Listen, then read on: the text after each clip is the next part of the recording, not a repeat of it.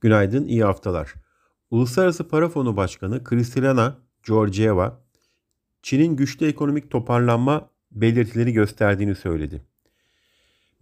Minneapolis Fed Başkanı Neil Kashkari, bankacılık sektöründe son dönemde yaşanan gerilimin ve bu gerilimi bir kredi sıkışıklığının izlemesi olasılığının Amerika'da ekonomisinde resesyon riskini arttırdığını söyledi.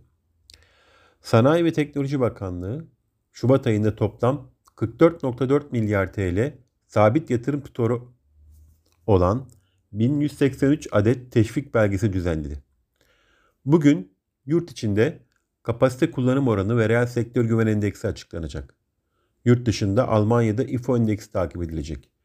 Bu sabah Asya endeksleri ve Amerika'da vadeliler hafif alıcılı işlem görüyor. Borsa İstanbul'da hafif alıcılı bir başlangıç öngörüyoruz. İyi günler, bereketli kazançlar.